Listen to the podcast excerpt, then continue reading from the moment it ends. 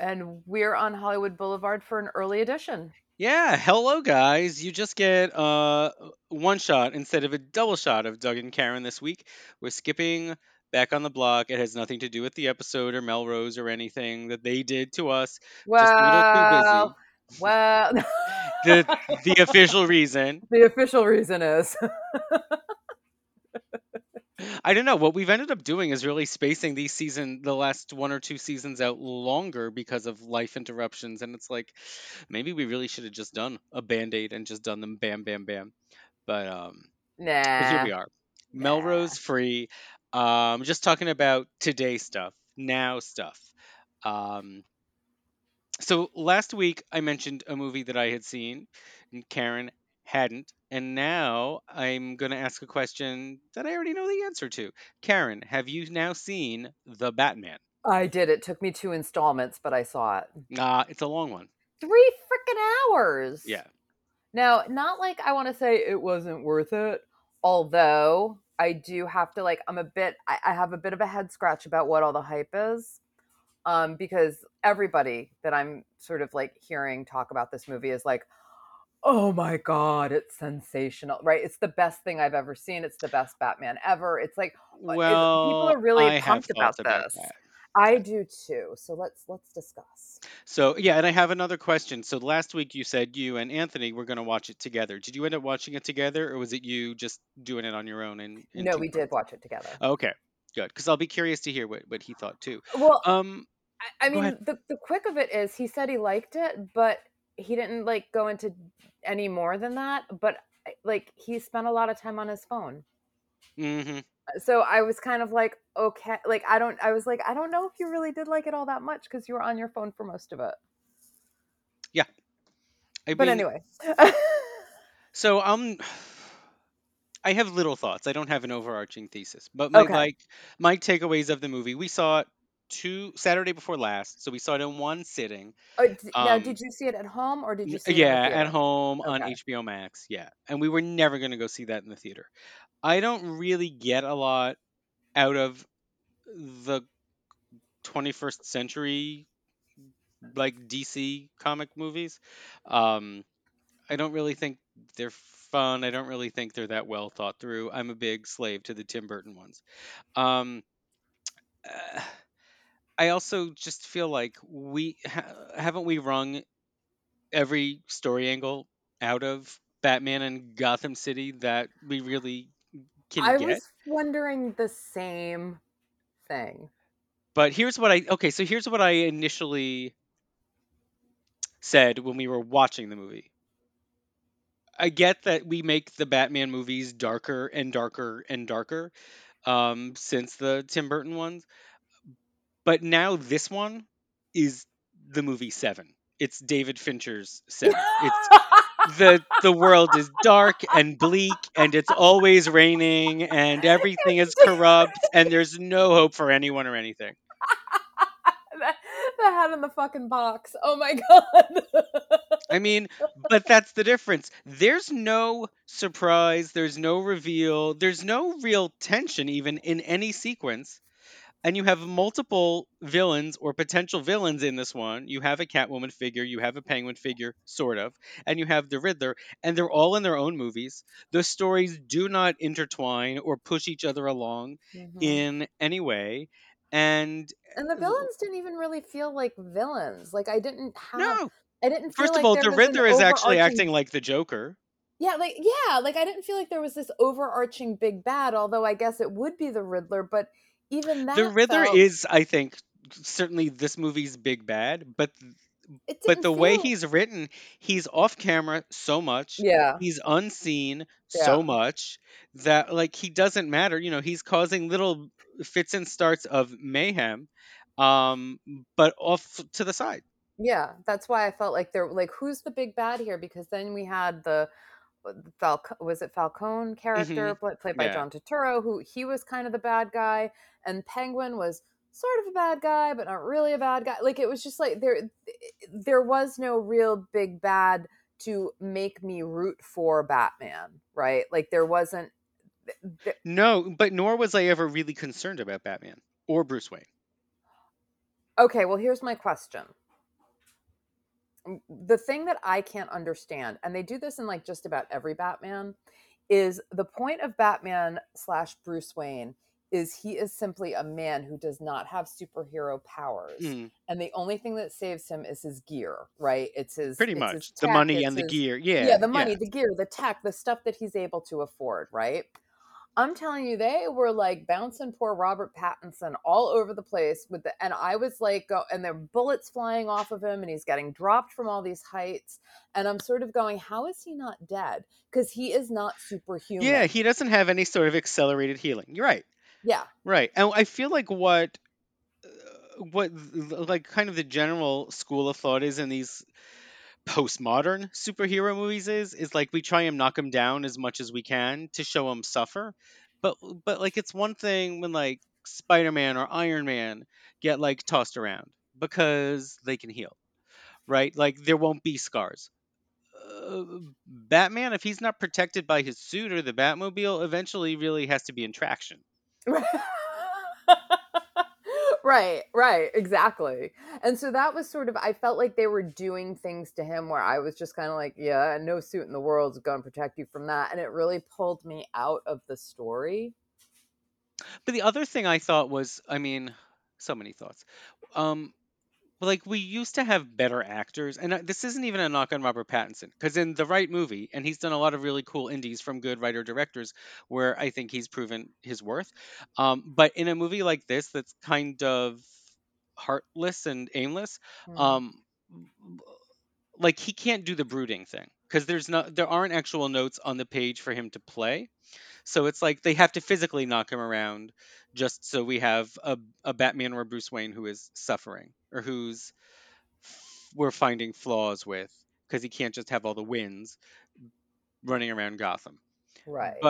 But it's like to what purpose? I mean, I even think the film's climax is completely anticlimactic. The one where he saves a flood with the flood and he saves the I agree. I completely agree. It kind of felt like the 3 hours built to nothing. Yeah, that's largely what we said.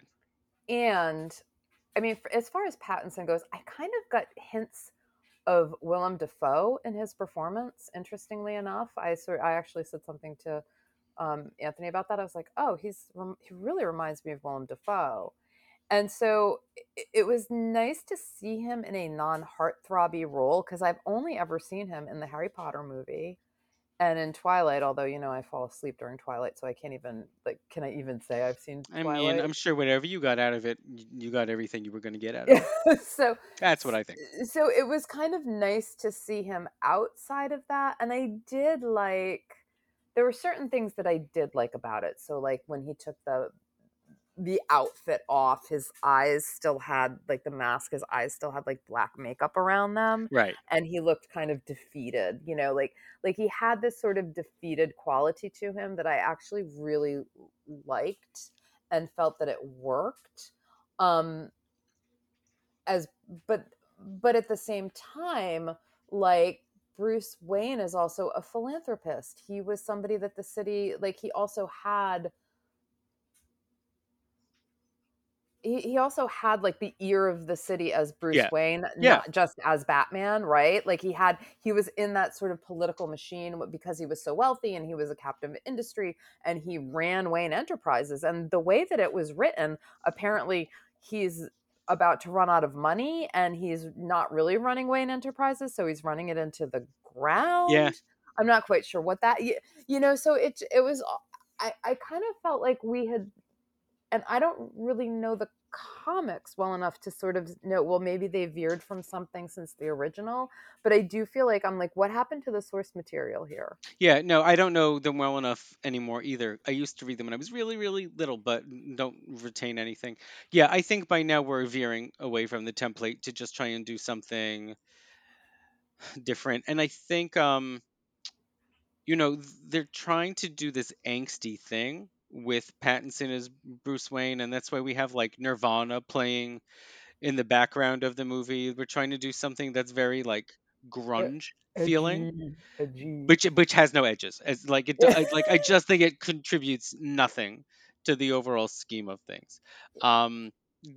Because, you know, at some point with Gotham City, like, it should look fun and aspirational too, or else what do we even want anyone to be saved to enjoy? Right, like, who, like, do we really care about saving this city? If that's like, if everyone is corrupt and if everything is so drab, like, what is even the point here? Right, because I can totally okay, so to take the Joker, right, which and we both love that movie. The Riddler, the Joker, the movie, the Joker. Oh, you mean the Joaquin Phoenix? The Joaquin Joker, was that got the it. Joker? Yes. Yeah.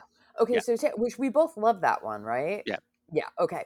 So it made sense that his Gotham was dreary because that is what's going to make the villain, right? Like having the sort of hard knock life and living in poverty and having all of these woes, right, and problems. That's going to make him the villain. But by giving Bruce Wayne nothing but tragedy, which obviously he's already had the loss of his parents, but he's got Alfred who's bringing him up, and he is insulated, right? He is part of this society and he's insulated.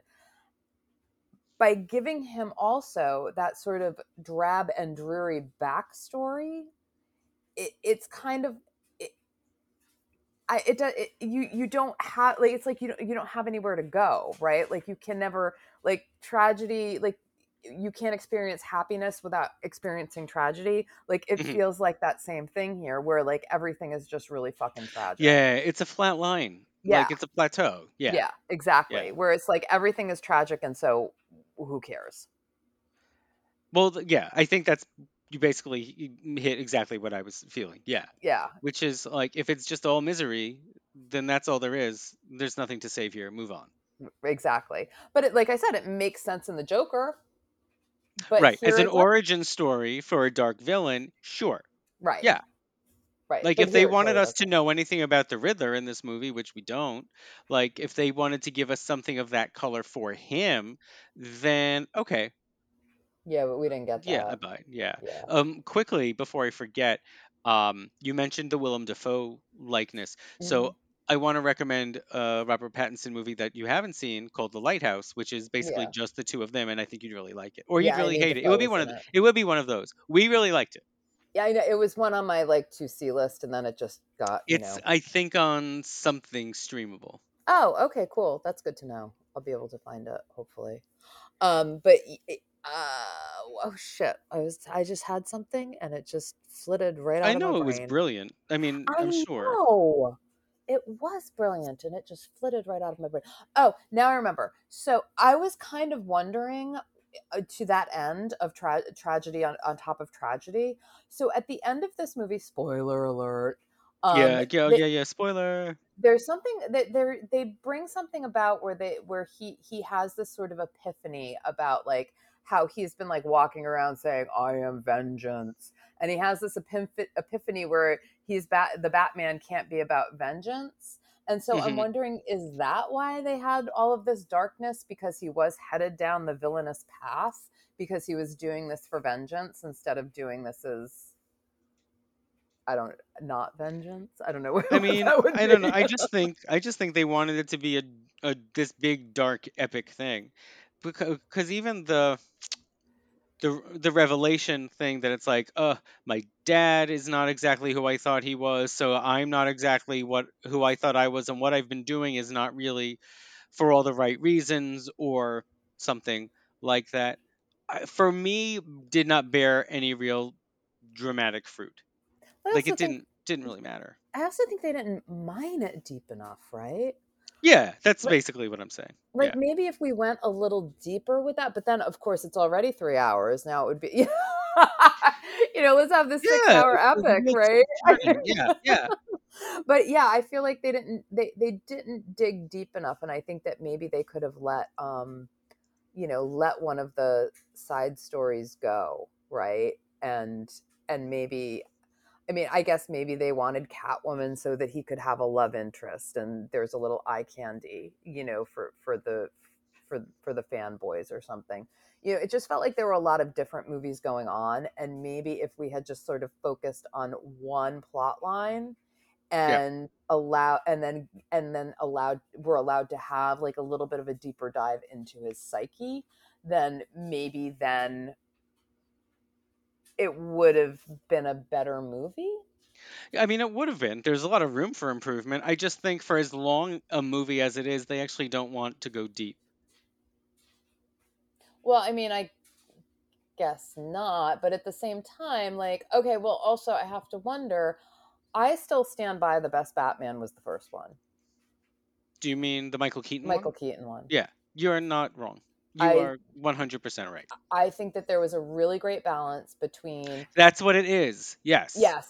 You recognize that you come from the comics, but you injected all this dark into it, and neither one overpowered the other. Exactly. And it had a humorous element to it, because that's the thing. These are comics. Like that, like there is an element of humor or fun or playfulness or something that's a little bit over the top that's going to come through in the villains. And I think that's why Gotham worked so well too, because we had the Joker and the Riddler playing off of each other the Penguin. Penguin and the Riddler playing off of each other as just these two ridiculous sort of Laurel and Hardy characters. And that worked because it injected a bit of fun and frivolousness into, you know, these characters doing really terrible things. Yeah, I was emphatic before because that's just what I always say about why those movies worked and a lot of the subsequent ones didn't. Like, you still come from the comic books. You were colorful. It was ridiculous. There was stuff that couldn't happen in the real world, and it's a sign of where we are nowadays that a lot of creatives want to throw in more darkness. But like, these aren't things that can ever just take place in the real world. Gotham City is never... It can mirror New York City, but it's never going to actually be New York City. Yeah. And actually, come to think of it, Birds of Prey, which was universally panned by, I think, except us, well, I think they did that really, really well. I think so, too. I think there was a great balance between that sort of more serious and, you know, and disturbing element, and then that really fantastic. It was still fun and colorful. Yeah, it was fun and colorful. Exactly. And I know that got like maligned, and probably because it was a female director. I don't think it did. No, I remember it getting maligned. I remember people being so angry about it. The only reason I say that is because, and I think I saw it a couple years after it was released, maybe 1 year, I don't know. I remember it showing up on a bunch of like year-end best lists. I remember it getting panned. I remember people being actively angry about it. Maybe it was just very mixed then. I don't know. Oh, all right. Because I just remember it getting like really bad. I could be wrong. It could have been a thing where it was... I feel like I was seeing those lists in the very beginning of the pandemic. So probably through 2020. I think it was released in that month before the shutdown. But what is time?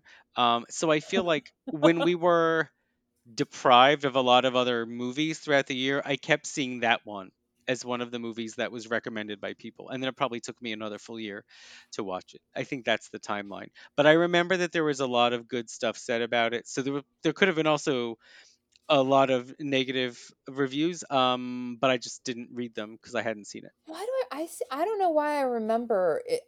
You could be right. And I remember it being like... I just didn't see a lot of those. Just being like, this was terrible. Like, I just remember people just disliking it like so much. I know that like by and large, everyone hates Suicide Squad, right? Yes. So I feel like Birds of Prey was definitely better received.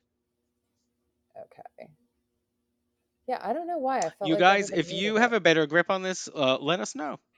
Yeah, I just... See, what's the skinny on Birds of Prey? I thought people didn't like it. Anyway, yeah, what is the skinny on Birds of Prey? Because I really don't remember. But anyway, but I loved it, and I felt like they did that right, whereas the Batman did not. But I'm assuming that we'll have more the Batmans. Oh, yes, I'm sure. And also, they are spinning off the Penguin character that Colin Farrell played under all that makeup into an HBO series or miniseries, something like that. So we'll actually see more, I presume, of his villainy in that form. But that was also like, why even like have him in this movie? Because he just took a, like, he was great. He and John Turturro are probably the best performances in the movie.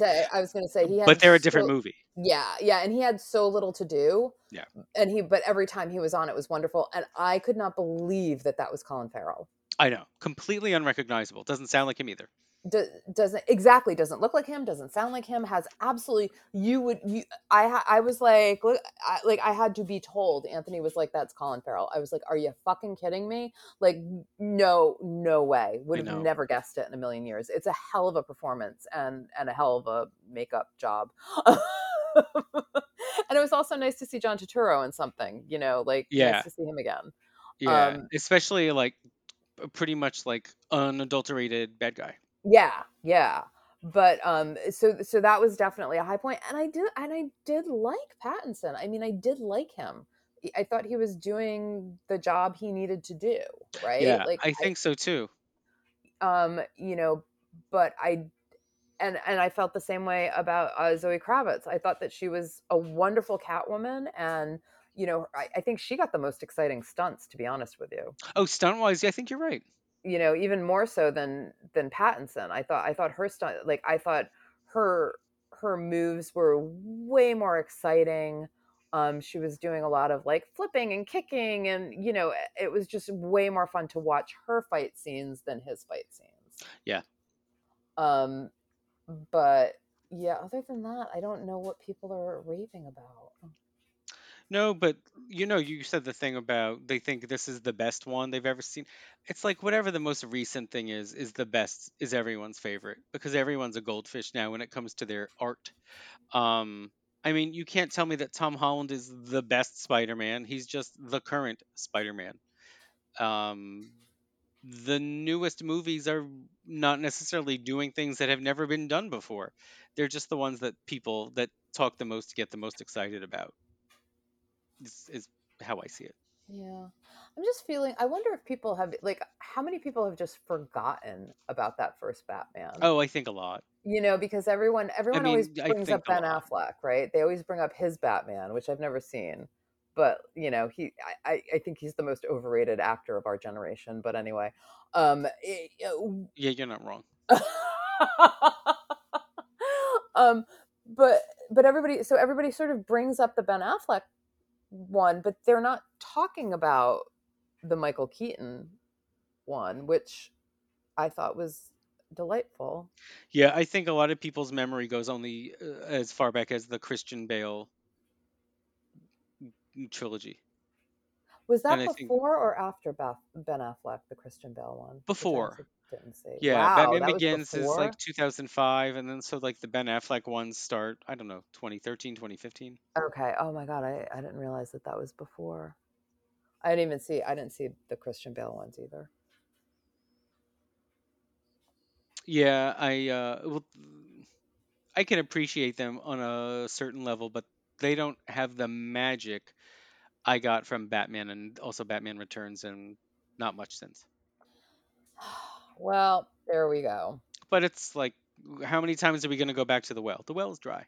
Well, that's exactly it, right? I mean, I think that's also why I found the Joker so refreshing. Because okay, we're dipping our foot into this world, but it's not the same origin story. It's not the same thing. Yeah. Exactly. We got a new origin story, which I was like, give me more villain stories, give me their origin stories, because it's sort of like, every villain is a hero in their own story, so let's see that. We don't have to keep remaking Batman. We can maybe just have him as this sort of special guest star in these other stories. Like let Batman be the villain in the villain's own story. So I'd like to see more of that. I don't think we need more Batmans. No, it to me is diminishing returns. Yeah. Again, it's been done. Yeah. Yes, it has. And even Catwoman has been done, but I think that could be ripe for a remake. But yeah, I Yes, it would be interesting. I feel like there's still story to tell. I don't know if it'll ever be done right. And sidebar, I'm actually writing an article about the significance of Michelle Pfeiffer's Catwoman for like a literary magazine someone reached out to me about. So the 30th anniversary of that movie is in June, and I think sometime later on in May that article will be published. Oh my God, you didn't tell me that. Well, it's not real yet until I see it. But yeah, they reached out to me. Someone found me on social media and said, "Would you be interested in writing for our thing?" And I said, "How did they find you? Like, how did they find you on social media and know that you were like?" Well, no, it was my if only. But no, it was they asked me to do something about, I think they'd seen that I wrote a lot about theater and film, and so I was like, I see you've gotten have like poetry and fiction in this. I could write something about culture. And they were like, that's great. And so I was about to send them a few ideas. And the first idea I sent was, well, let me talk about why I think this is a significant, iconic Catwoman. And I was like, but if it's not going to work, I have other ideas. And I was probably going to then pitch something more academic.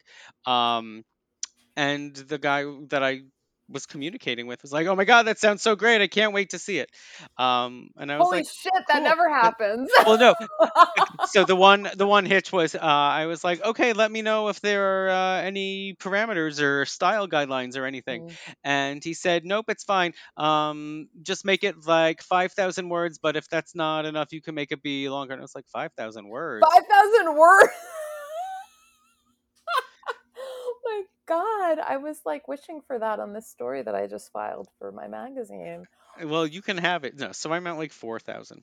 My God, that's a lot of words about. It's a lot. It's a lot of words. It's a lot of, like, even about something you really love and think well. There's only so much you can say. Yeah. So I'm trying to write about it in a fun way and contextualize it, like also knowing as much as I know about what the Hollywood scene was like then versus now, because one of the things I think is important is that had that movie come out now, that would be an Oscar-winning performance. But then it was, considered too commercial. It was considered too commercial for the Oscars. Yeah, absolutely. Like, it's nice that a lot of people have come out and appreciated that years and years and years later, but those were not conversations to be had by adults then, at the time. Oh my God, I can't wait I want to read this. I don't want to oversell it because who knows what it's going to finally turn out to be. I know, but I want to read those. But I will we'll definitely put it up on our page, and I'll be sure to send it over. Yes, please. But yeah, so I hold those first two close to my heart. I could rewatch those anytime. And in truth, even though the Val Kilmer one, Batman Forever, it's still fun. I forgot about Alyssa and I say we're going to watch that again too, but life and Mets games get in the way. I completely forgot about Val Kilmer. Oh my God. There are too many Batmans. It's time to move on, folks. Yeah, that is the crux of the story. Yeah. So okay. So did you guys watch anything else? Any other 3-hour movies? No, that was, I honestly have been working like nonstop. I had this huge fucking cover story that I had to write that turned into like a shitstorm of controversy. So, oh, lucky you! I know. I ended up doing a little investigative reporting, so it was kind of wild, and wow. And so I we'll see what happens. I mean, it was sort of like I was like 3/4 of the way through reporting it, and I had a meeting with my editor, and she was like, wow, I was thinking it was going to be more like, what do clams taste like? And I was like, no, that's not. Yeah. Like, she was like, maybe if you talk to a chef. I was like, no, that's not the story. So I was like, sorry. So it's turned into this whole wild environmental focused story that has been consuming me for the past couple of weeks. So, well, you know what? If it's been itching at you, then good for you for leaning right into it. Yeah, I don't know if it was. I mean, it was itching at. Like, it was one of those things where I was like, I'm going down a road here that I am like petrified to go down, but I need to go down. Like, I have to go down it. You know, there. Yeah, I'm on this path. I'm not going to turn around and walk away from this because it's a good story. Right. You know, I mean, I wish I had 5,000 words for it because it was so layered. But I mean, the good thing is, so I feel like I've only barely scratched the surface, and it still feels very superficial to me because I know where I could have gone deeper. But, you know, part of the problem was, like, I was reaching out to scientists who are not getting back to me. I was reaching out, you know, like there are a number of people that just weren't getting back to me, that were our stakeholders and should be getting back to me and just aren't. So that, you know, and I don't have months and months and months to spend on this. You know, it was like, I only had like 3 weeks. Yeah. You know, so I was kind of, you know, tied by word count and also, you know, deadlines. So, so I don't know. I don't know if it's a good story. I don't know if it's a shit story. I have no idea. So I bet it's a good story. Here's hoping that it's good. But yeah, that has been my entire life for like the past couple of weeks. And, you know, between that and then also like my regular work for the magazine and then also my work for Tasting Table and my PR work. And it's just been like, my head's spinning. I haven't seen anything. Blame you. Yeah. So anyway, you went to the theater. I did. In fact, I saw a 3-hour show. Oh my God. I mean, it happens. Sometimes it's easier to sit through the musicals than the straight plays, but this was a straight play, a revival of The Skin of Our Teeth over at Lincoln Center Theater, which luckily is not too far from me, which is a Thornton Wilder show. It's a Thornton Wilder play that also won a Pulitzer, just like his Our Town, the more famous one, did.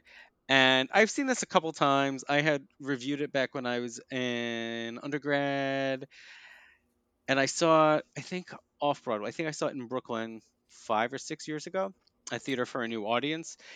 It's a big show in like just about every conceivable way. And it's, you know, like, it's not a show to be taken seriously. It's a show that kind of pokes a lot of fun, pokes a lot of holes in things, and then maybe you take something home with it and think about it. But it's 3 acts, and it's the central family is set in 3 distinct periods as they face some sort of impending doom. So the first act is kind of set in post-war 1950s in a town in New Jersey, where they look like they are living the suburban ideal. The father has invented the wheel, and they are, you know, very wealthy. And oh yes, it is also the before times. It's like the Cretaceous period or something. And there's a dinosaur and a woolly mammoth that are walking around outside and eventually come into the house and start walking around the living room as they deal with, you know, the mother and the son and the daughter and their issues. And also the cantankerous maid who keeps addressing the audience and breaking the fourth wall to say how she hates this show and prefers other plays like this and that. It's in its time, which I believe was 1940 or 41 when it was written, it was quite a unique, rule-breaking, stylistic work that I think like created a style and created a canon that has since been filled by a lot of other kind of absurdist or near-absurdist works. And so the second act involves the family is now 5,000 years since we first saw them in Act 1, and they are facing a natural kind of disaster that they're all sort of ignoring the signals for while they all sit and have very minor, frivolous kind of fights and discussions on a boardwalk, like an Atlantic City type boardwalk. The what of it, like the specific, who are these people, where are they, what is supposed to be happening, kind of matters less than just the overall thing of taking it in. The third act is, so you wait almost 2 hours before the intermission. And then the third act finds them in a time of similar ruin after a more man-made disaster, a kind of civil war. I think in this play, this adaptation is definitely supposed to be the Civil War in America, and how they have survived and responded to it, each of the characters we've met since the beginning. So it's illogical. It kind of abides by Thornton Wilder's own logic, and you can sort of hear him laughing. Like he was having fun, kind of seeing like, do you believe what I'm trying to get away with? And the director, Liliana Blaine Cruz, who's come up in the last few years and does a lot of really kind of over-the-top stylistic choices, has made, you know, like this is Spinal Tap, this goes to 11. I mean, the show goes to like 111.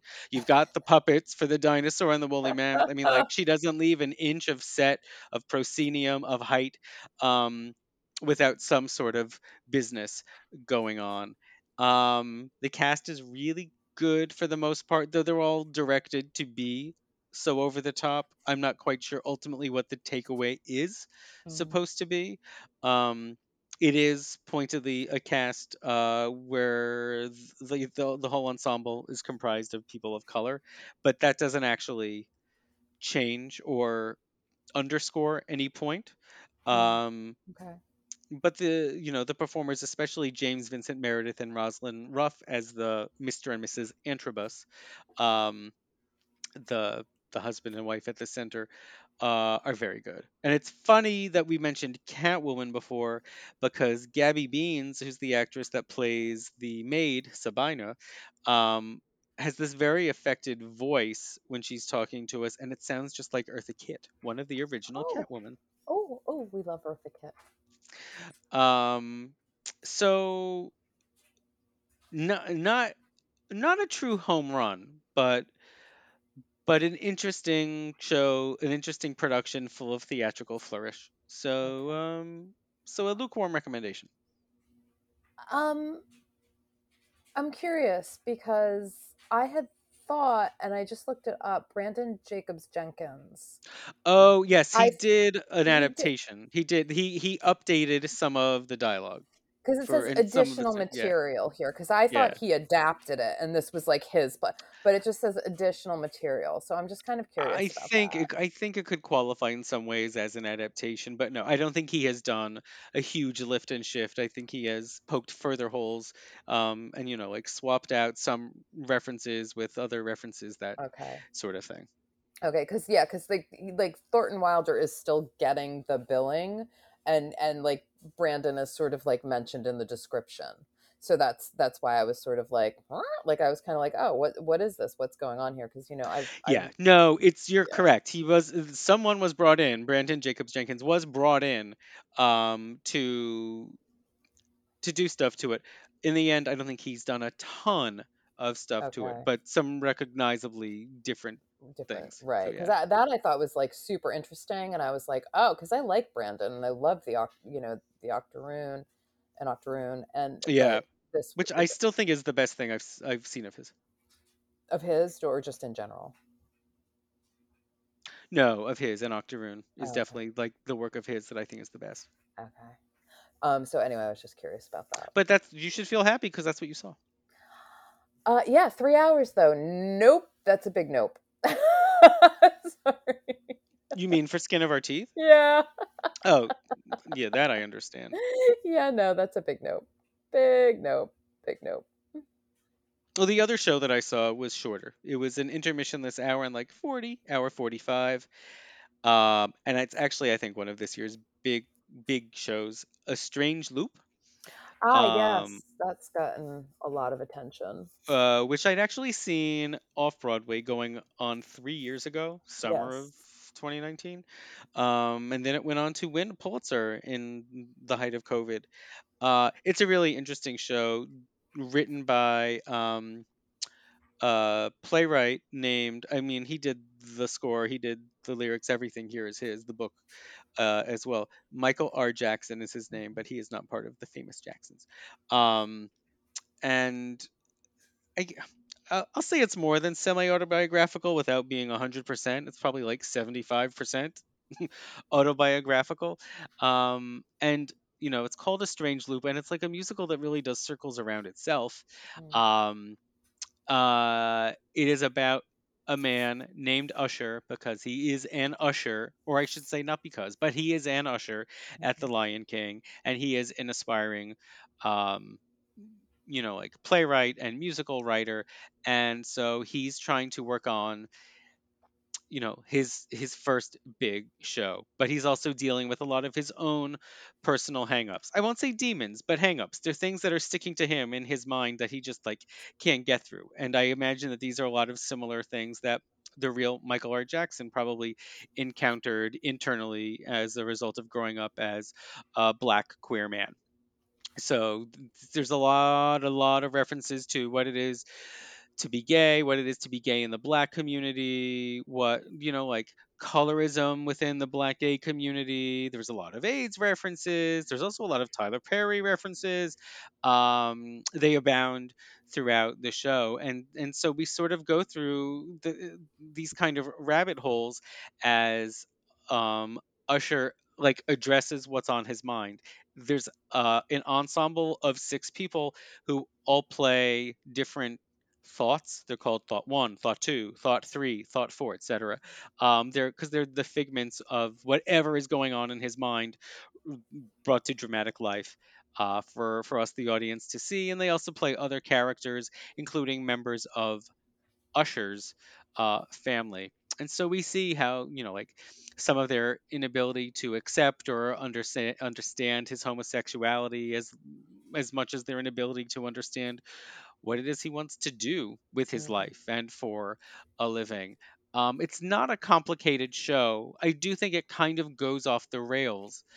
These sort of concentric circles that Michael R. Jackson has created eventually unravel a little bit. And I think he kind of loses focus on where we're supposed to be. But it's definitely a worthwhile sort of deconstruction of art talking about art, or art talking about the artist striving to make art in a fresh way.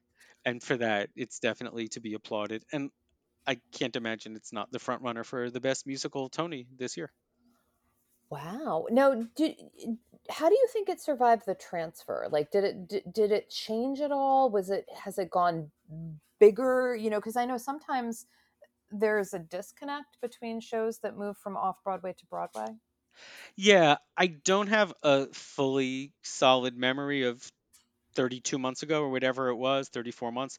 I think it's largely survived. I think a couple different things that I had trouble with have been more reined in.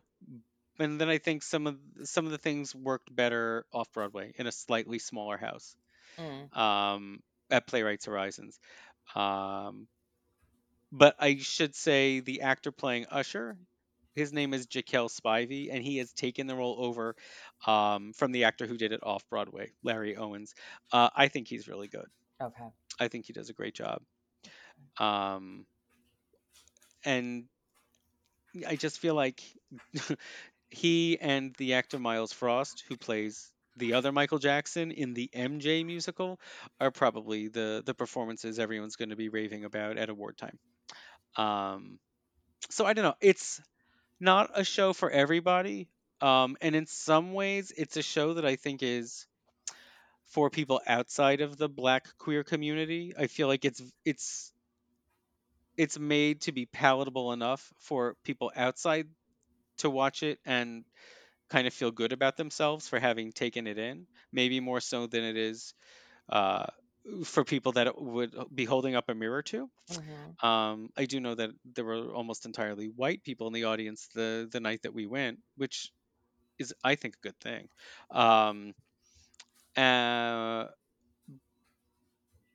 But yeah, I don't think it's a flawless show. I do think it's a show that strength is how messy it wants to get, but then I think it sometimes gets a little stylistically too messy. Okay. For instance, let me give you an example so I don't sound oblique. There's a very elaborate kind of gospel-tinged sequence close to the end that feels like it's something that could be coming out of a Tyler Perry show. But I wish that there was, and it seems like the gospel thing is something that is eating at the character of Usher, that he has been told maybe he should be doing this musical he's striving to write in a gospel format. And it seems like we're supposed to be getting to a point where he's saying, I'm rejecting that. And I wish that was set up in a way that was clearer. I wish it was set up in a way that says, people want me to do gospel. I don't want to do gospel. And at the end, I'm going to give you something that's an example of why I don't want to be doing gospel. I feel like that is a little murky in this production, to give an example. Okay. You had a question, though. No, if I did, I forgot it. Oh, maybe it'll come back. If I did, I completely forgot it. So no, it's okay.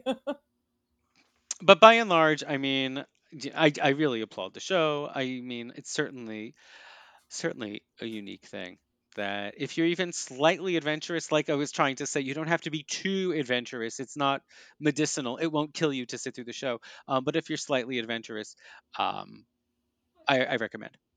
Oh, now I remember my question. How do you think it's going to do commercially with Broadway? I don't know. I don't know how long a life it can possibly have. Because I just saw For Colored Girls is closing earlier. It announced a closure, yeah. So, I mean, I don't know how people are surviving on Broadway if you're not Hamilton. No, I mean, we talk about this regularly, and we're having that same conversation just earlier this evening when we saw that For Colored Girls announced a closure. They couldn't even make it... I figure they were probably trying to hold out to see if any Tony nominations could boost it just a little bit and couldn't. I mean, they must have been hemorrhaging. To that point, The Skin of Our Teeth, which is Lincoln Center Theater, which is big money and always sold out. Yeah, subscribers always sold out, yes. The balcony and the mezzanine were empty. Really? Yeah, and there were, I would say... 3/4 of the seats were taken, which is not great. You know, in the orchestra, which is not great. Yeah, because usually those are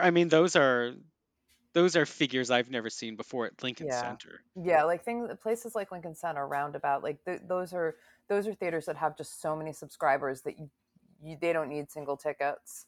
They don't need right. And you know, the people, they may be older. They may fall asleep during the show. They may not understand what the show is. They may walk out at intermission, but they show up. They pay the money. And fill the seats. Yeah. and buy the tickets. And pay. They're not getting comps. Yeah. No, definitely not. Yeah. So I don't know. I guess, man, COVID either killed them all or they scared them all.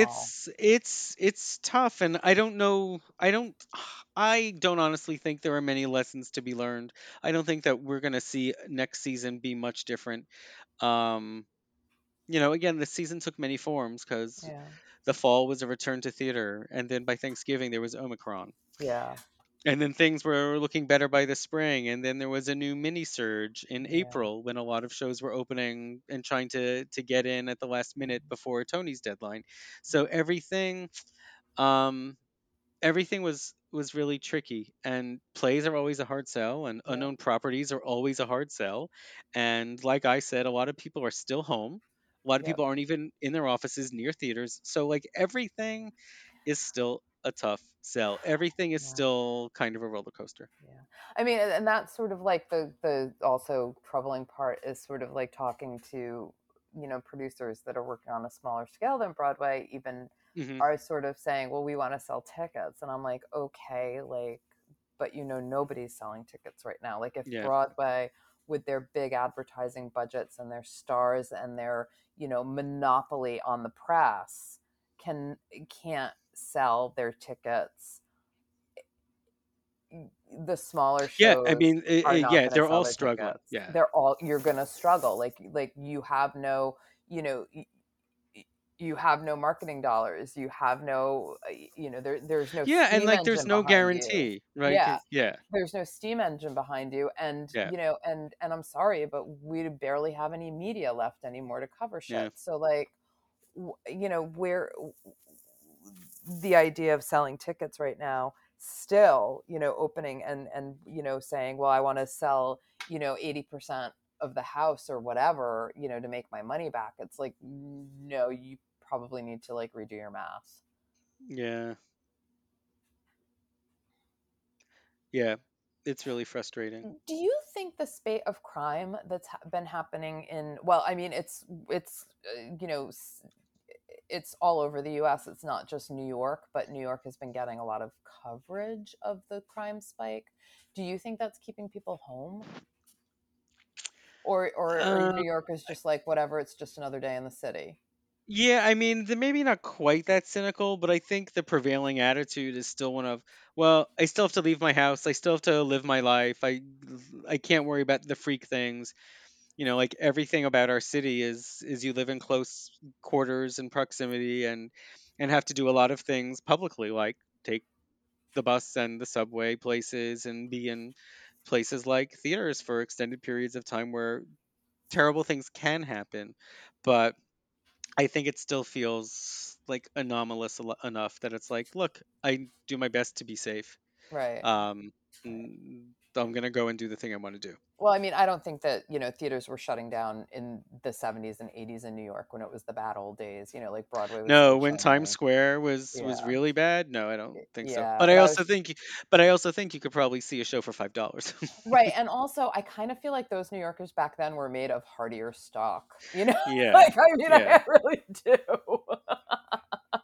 I really do, because when I think about like the influx of people that came to New York in the 2000s, right? Like they came to a New York that was kind of like gleaming city. You know, if you came in like the 70s, 80s, and even into the 90s, like I was on the tail end of like the crime. You know, yeah. I was on the tail end of like, I was here before Disney took over Times Square. Like I remember the peep shows, and I remember, you know, 40. Yeah, you were like ready to live a grimy life in the old days in New York. It was, you know, like I have like my little deli and I have like my little bagel and coffee place and not like I have my big fabulous famous restaurants and I don't have these familiar chains on every block and sort of thing. Yeah. It was a much different insular kind of thing. Yeah, like we didn't get our morning coffee at Starbucks. We got it from the bodega along with our, you know, and almost everyone had their bodega. Yeah, like exactly. That was where we went. Like that's where you had lunch. You had lunch at the bodega. You got your coffee at the bodega. You didn't go to Starbucks. You didn't go to Salad Works. You didn't have, you know. You didn't, no, totally. Yeah. Like it was just a very different thing. And now, and that's why I sort of feel like, you know, the people in New York in the 70s and 80s could kind of, I don't know. I guess I wasn't sort of like completely expecting you to be like everybody in New York is kind of like, whatever, shrugging it off but I also, the crime isn't as bad as it was in the 70s. I just don't know if like the newer people in New York really are ready for that kind of New York again. I don't know. The newest people who've probably been lucky enough to stay home and shelter in place in the last 2 years, and keep their jobs and their income and such, they probably stay in more anyway. Right. Anyway, just an observation. But that might lead us to something else that you were talking about. You were thinking about last night, which was the Met Gala. The Met Gala. And its theme of the Gilded Age or whatever it was inspired by the Gilded Age, whatever. So let's just say, no, I did not watch the red carpet. No, because you know I don't do that. But I did have some thoughts because, you know, oh, how ironic that the Met Gala is, you know, there was the Gilded Age. That was kind of their, you know, that was this year's kind of theme, right? Yeah. And this year it was the theme. And I kind of felt like, I don't know, I kind of felt like it was totally tone deaf. I mean, in light of what's been going on in our country, in light of all the suffering that's been going on, or just in general, like at a higher level? I mean, truly, like a kind of, I mean, I guess kind of both. So I kind of, what sparked this is I was listening to the New York Times podcast Sway this morning. I don't know if you've listened to that. It's quite good. And the person, the host, and Kara Swisher. Kara Swisher. She had this billionaire hedge fund guy on, and he's written a couple of books, and I guess he's like a really great prognosticator. Like he can look into the future. He like got like right before the real estate bust back in 2008, he like saw it coming and made a pile of money off of just being able to see it coming. And part of what he does is he studies, events in history and finds parallels to current time to sort of predict what's going to happen next. And so he has a new book out, fucked if I can remember the title. I thought that was the title. Yeah. No, that's that would be a great title, though. I think that my next book will be called Fucked If I Can Remember the Title. Actually, my next book should be Fucked If I Can Think of the Title. But anyway, he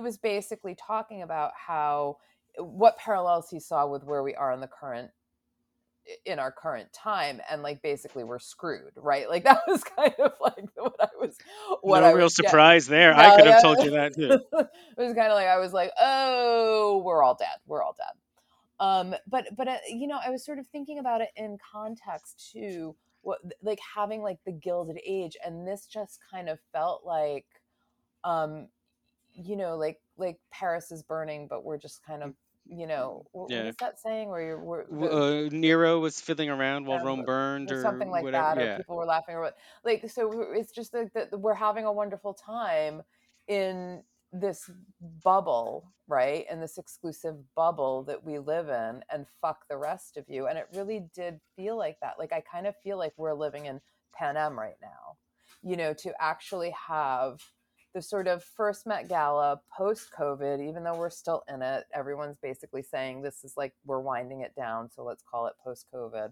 Like, here's the first Met Gala, and it's going to be paying tribute to the Gilded Age after how many people died, after we saw like the wealthiest people in the world like triple their wealth during the pandemic, while the rest of us are struggling through double-digit inflation. And, as much as people talk about the Great Recession, I know we were talking about this a bit before, like, I honestly... the Great Resignation? The Great Resignation. Yeah. Like, I honestly don't know who's getting these better jobs and getting more money. There's nobody I know is doing that. I don't feel any employers are dangling incentives to come work for them. If anything, I feel none like that I've seen. And I don't feel like anybody's getting any great big money. We're still eking along on like a very sad minimum wage that needs to be raised. Like there's all of this bullshit swirling, and we've got, demigods on either side of the aisle who are, it's just, demagogues, sorry, not gods. It's just like it could be both, or it could be both. But it just felt like, how tone deaf can you be with all of this shit swirling around us, and sort of what this sort of like slow march to, I don't know, our own implosion. I mean, what are we? How can we be celebrated Gilded Age excess? Like, how is that okay? And how is nobody even like criticizing this? Because I just found it like, just when I didn't even hear about like what it was until a couple of days ago, because I really don't pay that much attention to it. Like, and when I heard Gilded Age, I was like, well, that is like, that smacks as tone deaf. And then to sort of have the Gilded Age happen or this gala happen, and then this morning wake up and find out basically the Supreme Court is about to overturn Roe v. Wade. And now we're really moving into Handmaid's Tale territory here. And I'm just kind of like, but we had this. We're having a lovely time at this gala. What? Like, go? What? Fuck you! I don't know. It just felt like I need to take a shower, right, after sort of hearing about this, and yeah, like we're in the Hunger Games now. Here we go. Yeah, I mean, I don't disagree with any of that. I know that last year they actually already had a Met Gala. Slightly delayed. It was in like September. So this is the second one they've done technically within COVID. And I think the theme was a little different. It was like in America or something. I mean, the result was the same. It was a bunch of rich, protected celebrities wearing outlandish outfits. I mean, isn't that always the way it has been and is going to be, no matter what is hurting the little people? Yeah, but I mean, this this just seems... But if they had had a different theme, would that have bothered you less? Or yes, if they had gone on with the show? Okay. The Met Gala is the Met Gala, and we always know that it is going to be what it is. But, you know, and... But for it to do the Gilded Age just felt so obnoxiously insensitive. Like who came up with that idea and didn't, and nobody stopped to think to say, oh man, like, you know, Elon Musk, who is buying fucking Twitter because free speech, right? He went from $3 billion to like $33 billion in 2 years.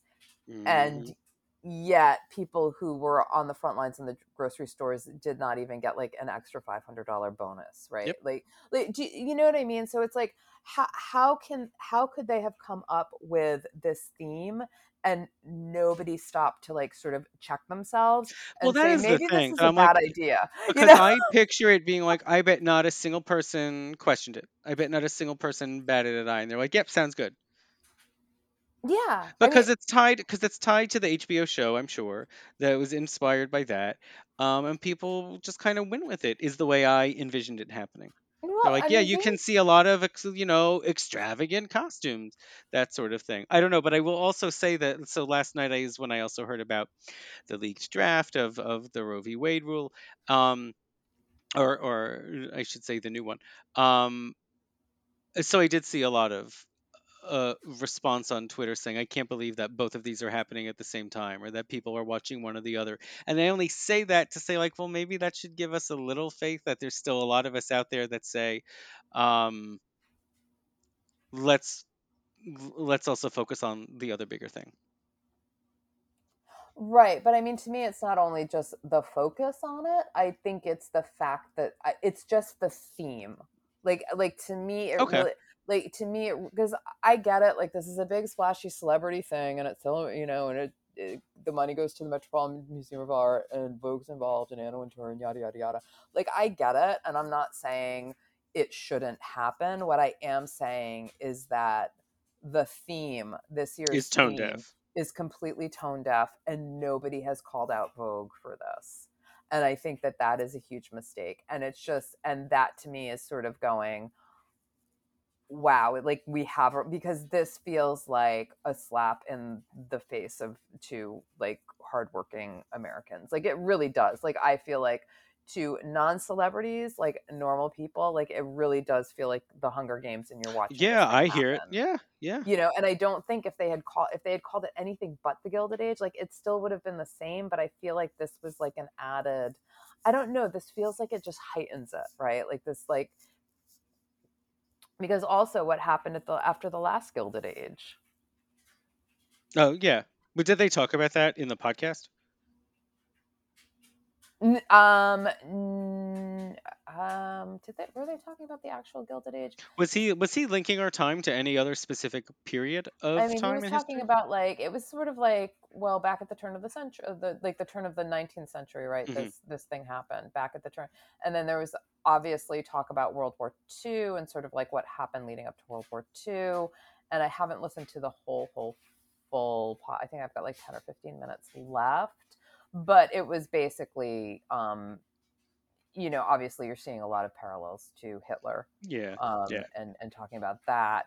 And also the fact that there's a lot of civil unrest, and he basically thinks, I mean, basically his take was China is going to overcome the United States as a superpower. Yeah. Like we're losing so much ground to China. I mean, like extraordinary ground to China with the way he was talking that I did not even realize, just in terms of like their tech and stuff like that. Like I always thought that they were kind of copycats of us, like they didn't have their own innovation, they took American innovation and just kind of like, you know, stole it from there, quote unquote, you know, and knocked it off, but he was talking about how they've been doing a lot in science and technology that is like beginning to like really surpass whatever we're doing, and obviously you know, a lot of goods come out of there that they don't come out of the United States. They're making it all in China. So basically, like, China is about to emerge as a superpower and just, you know, eclipse us in terms of that. And we are probably, you know, we already know this. We're on the verge of a civil war, and it's probably going to happen. you know? And so like, what is that going to look like? And will the United States break up? You know, will, you know, the conservatives go over here and the liberals go over here and never the twain shall meet. And like, we're going to form our own, like, you know, Texas right. is going to be its own country or whatever. So it was, it just wasn't, it just, you know, I didn't get a very positive, you know, like, it wasn't like he was saying, but don't worry, everything is going to be fine. We can reverse course. We can, you know, like I kind of feel like the can has been kicked too far down the road here. Like there is no reversing course. Yeah. But let's like go to the Met Gala and be like the Gilded Age. What? Yeah. I think the Rome burning metaphor is apt. Yeah. So I don't know. That was just, I got like really frustrated this morning when I was like listening to that podcast and hearing about Roe v. Wade. And then sort of seeing the Met Gala stuff come out. And I was like, God, who does that? Yeah. Vogue. Vogue. Yeah. Vogue. So rant over. Yeah, well, I mean, there's a lot of serious stuff going on, and it's a significant point to bring up. Thank you. And I know, you know, I'm sure Twitter was criticizing it, but I really, really, really would love for, you know, I don't know, the New York Times, like established journalism, established journalism to like fucking call this out. You know, just fucking call this out for what it is. It's like, we're in the Hunger Games. Here we go. Yeah. And the fact that nobody is, for whatever reason, because they like the red carpet, I don't know, is a little frustrating. Yeah. But like I said, I'm not saying don't do the Met Gala. Go ahead. But somebody needs to call them out for this tone-deaf theme. Yeah, I think that's totally fair. Really. You know, because we all know what happened in the Gilded Age, right? Like it was like all of these, you know, robber barons living these extravagant lives, extremely high off the hog, yeah. And the poverty was severe, and it's the same divide now. Yeah, and you know, I bet none of them even put that much thought into it. Probably the ones that could have said something. That's probably part of it. Probably. Yeah. So, well, anyway. Hopefully we'll have fun stuff to talk about next week. Yeah. Or we'll all be dead. Or we're dead. One of those. All right. Well, this was kind of an epic Hollywood Boulevard. Ended up being a really long trip. Yes. So we should go because I know you've got more work to do. I've got more work to do. Yeah. You have laundry to fold. I have laundry to fold. So, yeah. So there you go, guys. Anything, I mean, I know there's 1,000 things on TV and 1,000 things going on. So anything that you want us to talk about, if you want to guide our attention, just let us know Back on the Block Pod on Facebook. Yeah. Cool. All right, you guys. Be good and be safe. And we'll catch you next week. Hopefully both on the boulevard and also back on the block. Until then, bye.